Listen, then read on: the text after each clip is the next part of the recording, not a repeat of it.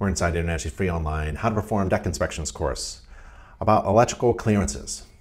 An overhead electric service conductor that's connected to a house should be at least three feet, 914 millimeters, horizontally from the deck edge, so it can't be reached.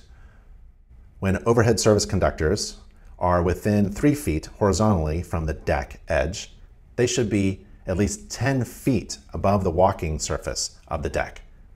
We do not want anyone on the deck to touch an electrical overhead wire. Sometimes the, sometimes the inspector will inspect a new house and the service cable will be meeting code on that day by being 12 feet above the rear yard. But when the new deck on that new home is built under that cable and the clearance is reduced to a hazardous inadequate clearance, that may not be anticipated until that structure is inspected once more by a home inspector. And that's a little bit about overhead service conductors and clearances to be safe.